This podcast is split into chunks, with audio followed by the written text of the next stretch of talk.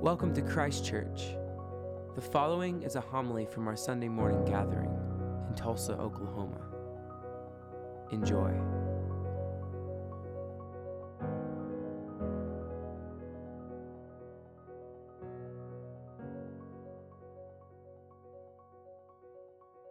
The Holy Gospel of our Lord and Savior Jesus Christ according to Luke. As Jesus and his disciples went on their way, Jesus entered a certain village where a woman named Martha welcomed him into her home.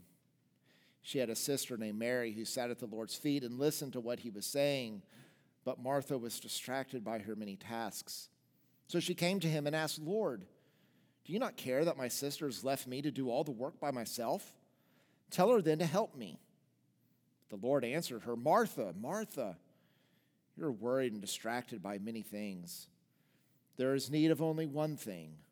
Mary has chosen the better part, which will not be taken from her. The gospel of the Lord. May the words of my mouth and the meditations of all our hearts be acceptable in your sight, O Lord, our strength and our Redeemer. Amen. The story of Mary and Martha, over the, although short in length, is one of those stories that's commonly used and talked about in devotional ways. Uh, typically, we um, identify people as being a Mary or a Martha. The Mary person is the one um, who is uh, devout and, and pious, and the Martha one is the one who is um, hard um, at work. And um, while that might be a legitimate application for us to think about devotionally of the story, um, I do not, in the end, think that this is a story about the tensions between piety um, and action. Um, in all of my research um, on this uh, scripture text, it was funny, I never ran across a men's devotional on whether they're a Mary or a Martha. And I don't know if it's because men don't care if they're pious or not.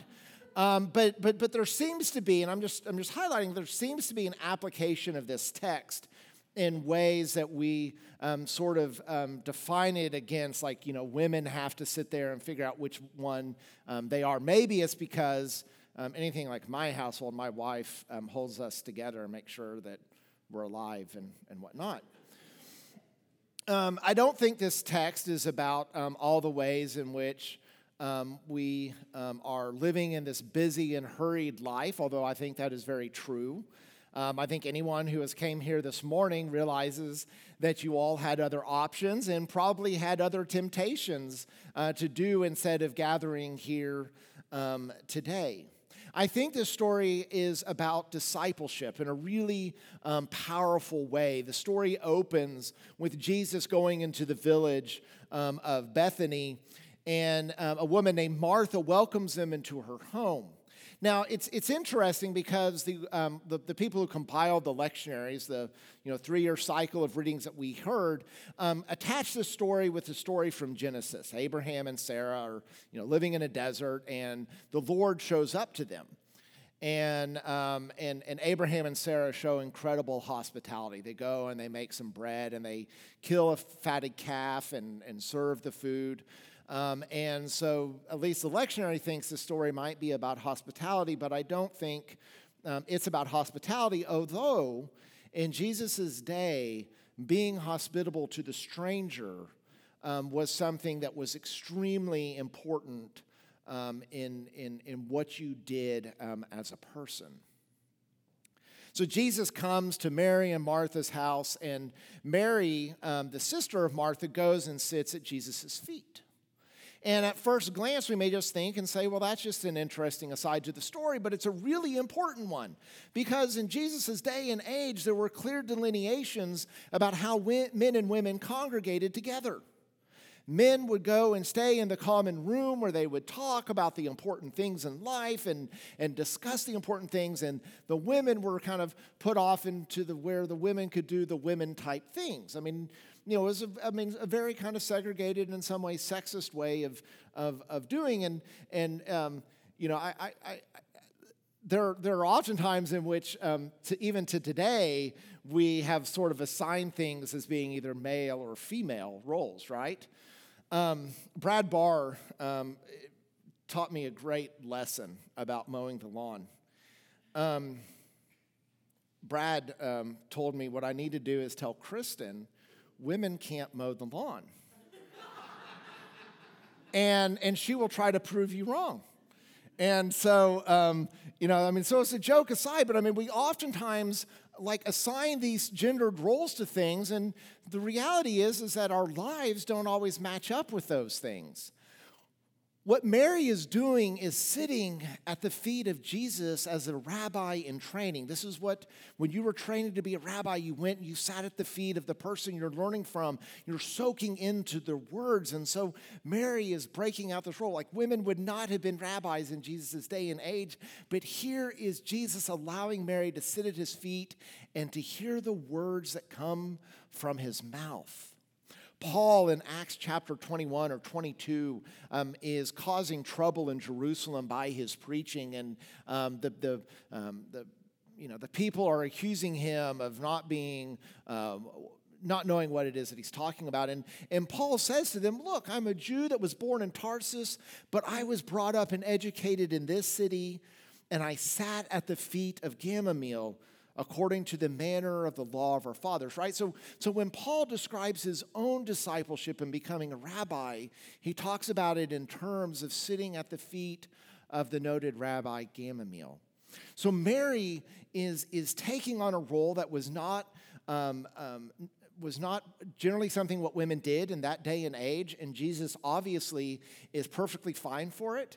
Um, so if you ever have someone who asks you why uh, women should be ordained, this would actually be an ideal text to talk to them about because Jesus apparently had no problems with a woman learning at his feet as a rabbi in training. Now, Martha, uh, we are told, is distracted by many tasks. And this is not just that Martha had a lot of chores to do um, and she's upset that Mary is not helping.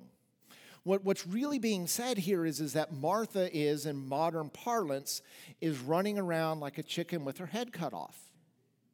Right? She doesn't know which way she is going. Um, it's not that she has a long to do list, it's that Martha um, really is just kind of just all over the place. And um, it is really important to remember that, particularly in the Gospel of Luke, that Jesus and the Spirit show up in really powerful ways that transform the lives of those who are discipling themselves in Jesus' way. Bishop Andy Doyle from the Diocese of Texas says Remember that the message of the Gospel of Luke is that Jesus, the great prophet, is present, that he's working miracles, and he's bringing in the very real kingdom of God, sending us out. That we need to be attentive to the way that God is working on our lives, and we don't want to miss it. So, in other words, in this text, we are finding out that Jesus is expanding the ways in which the Spirit is working in and through the lives of people in ways that were not common. Now, sometimes people will sit there and say, yes, but this is a text about the good, pious, uh, devout um, Mary in contrast to Martha, um, who is active and somehow trying to create this false dichotomy between piety um, and action. And anyone who has ever sort of um, you know, studied contemplative prayer, studied the mystics, know that there is not a contrast or a conflict between the spirit life and our action. In fact, they inform one another. Uh, one example of this is in um, in, in a story in the Acts of the Apostles in chapter 11, um, Peter is praying, right? He's doing pious, devout things. Um, and in the midst of this, he has this ecstatic or sort of mystical experience in which God says to him, shows him food that has been deemed unclean, and he tells Peter to go and to eat it. And Peter changes his life, his action, because his, his time and piety informed one another. So it's not about we have to make this choice or try to find balance, which let me just tell you something. I am tired of reading articles about balance because I don't even know what balance is. right? I think it's I think it's I think it's like you know, like unicorns or the pot, uh, pot of gold. Like we can search all we want for balance, and it's just this false gospel that we are never going to achieve. Um, but that's a whole nother sermon. So this, so, so this passage is not about piety versus, versus action because those things inform each other and, and, and, and are necessary for, for them to be connected. I mean, if you're, if you're pious but you're not doing anything about it, then what good is your piety? And if you're doing actions but you have no piety, how do we know that you're just not on the loop listening to yourself? So Jesus, in response to Martha's complaint, says, Martha, Martha. In the, God, in, the, in the Bible stories, whenever someone's name is used twice, something amazing happens. Um, going back to the story of Abraham, when Abraham is on the mountain, he's taken Isaac up there because he was told to go and sacrifice his son. Um, um, Abraham is getting ready to, to sacrifice Isaac, and, and, and the Lord comes and says, Abraham, Abraham right? And Abraham has a totally radical change in understanding the relationship, the covenantal relationship between God and God's people.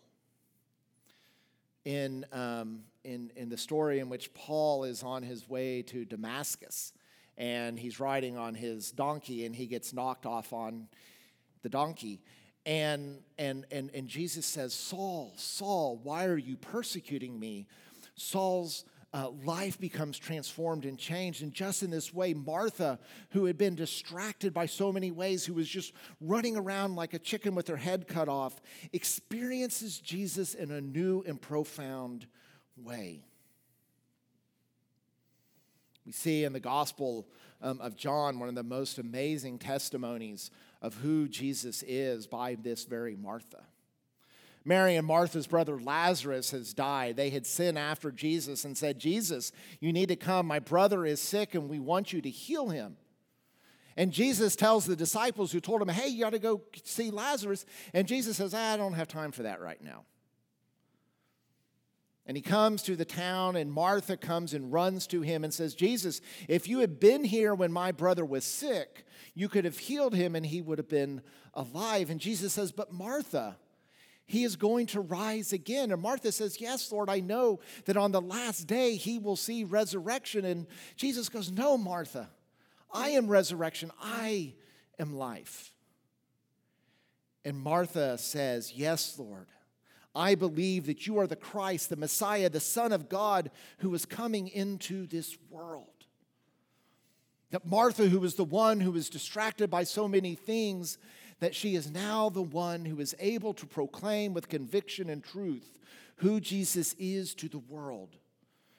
That even to this day we hear those words You are the Christ, the Son of God. Soren Kierkegaard, in reflecting upon our relationship with God, says this that Father in heaven, what is a man without thee? What is all that he knows in the accumulation, though it be but a chip fragment if he does not know you? What is all this striving? Could it even encompass a world but a half finished work if he does not know you? You are the one. You are the one thing, and you are the only thing. And this, this is our call to be disciples. All of us are called to sit at the feet of Jesus, to learn from him, to drink his words, so that we may be the witnesses of Jesus to a hurting and broken world to the glory of God our Father. Amen. Thank you for listening. For more, go to christchurchtulsa.org, and peace be with you.